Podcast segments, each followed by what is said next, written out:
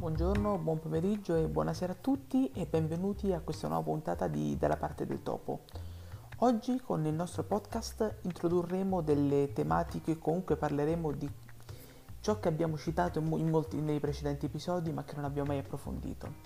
È possibile che molte persone si siano chieste che cos'è un GDR spam, di cui abbiamo parlato molto o che abbiano pensato esattamente cosa succede ai GDR su Telegram, come mai si sviluppano e come si diffondono.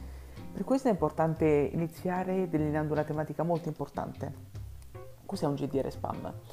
Innanzitutto Telegram, il mondo dei roleplay di Telegram hanno sempre avuto dei GDR spam che consideravano molte, molti player e che avevano molte persone all'interno.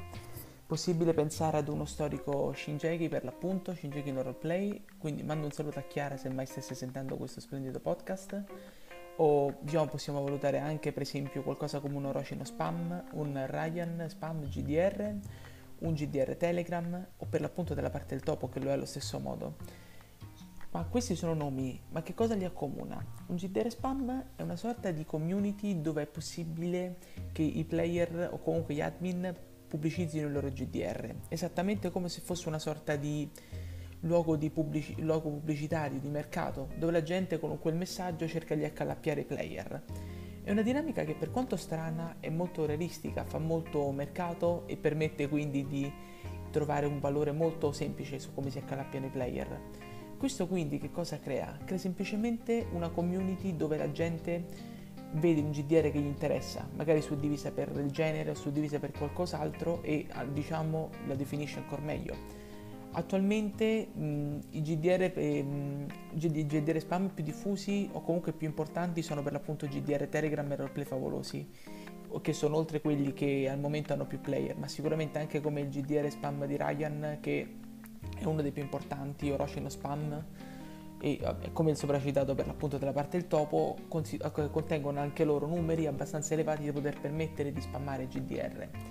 È importante anche sottolineare che ogni GDR spam ha la sua particolarità, che può essere il fatto di non avere un gruppo di discussione, può essere di avere dei concorsi o può essere di avere alcune dinamiche come una scheda da compilare.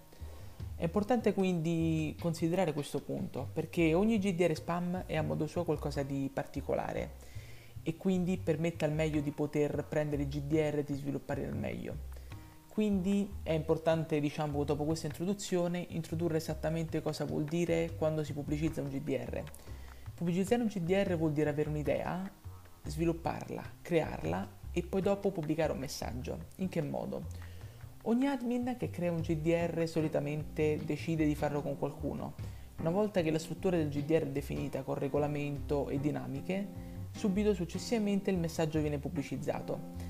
È importante quindi sottolineare che questo messaggio quando viene pubblicizzato alle volte è lo stesso GDR che viene pubblicizzato in più GDR spam perché ha una maggiore visibilità.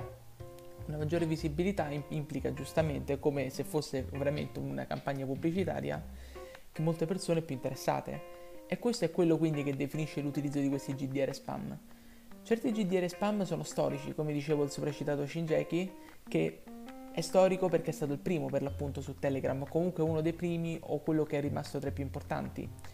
Ve ne sono stati tanti altri e adesso con GDR Telegram, che ha anche una sorta di costola che è Influencergram e Roleplay Favolosi, sono quelli lì che diciamo hanno la spinta maggiore su Telegram, poiché sono quelli che permettono di definire al meglio. Mando naturalmente un saluto a Master e un saluto a Jay che spero ascolteranno questo podcast perché sono per l'appunto loro i proprietari e spero che un giorno li potremo riavere un'altra volta sul nostro canale. Già precedentemente abbiamo avuto entrambi, Master è stata la nostra prima intervista su Dalla parte del topo e Jay è anche una collaboratrice di Dalla parte del topo, anche per far capire che in fondo tra GDR e spam comunque per quanto possano perseguire obiettivi simili vi è sempre collaborazione, visto che segnalazioni tra comunque utenti che possono danneggiare la community simile sono all'ordine del giorno e nella community Telegram, sebbene molta gente veda una sorta di community danneggiata o dannosa, in realtà vi è un mondo fatto di protezione e fiducia, di rispetto gli uni con gli altri.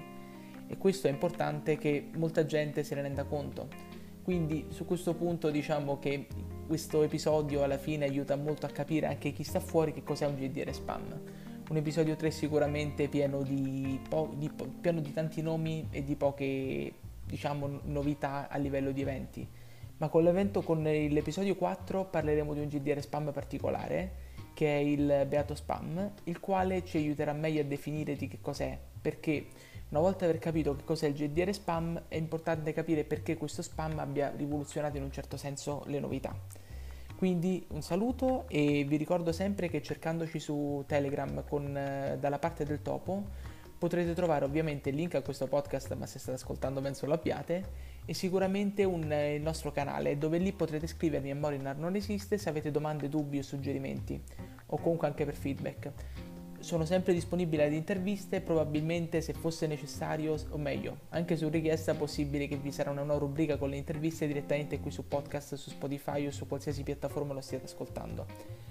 Al momento ci stiamo attrezzando per diffonderci anche su Apple e sulle altre, quindi si inizia in questo modo e si andrà avanti. Ora vi mando un saluto e alla prossima con Dalla parte del topo.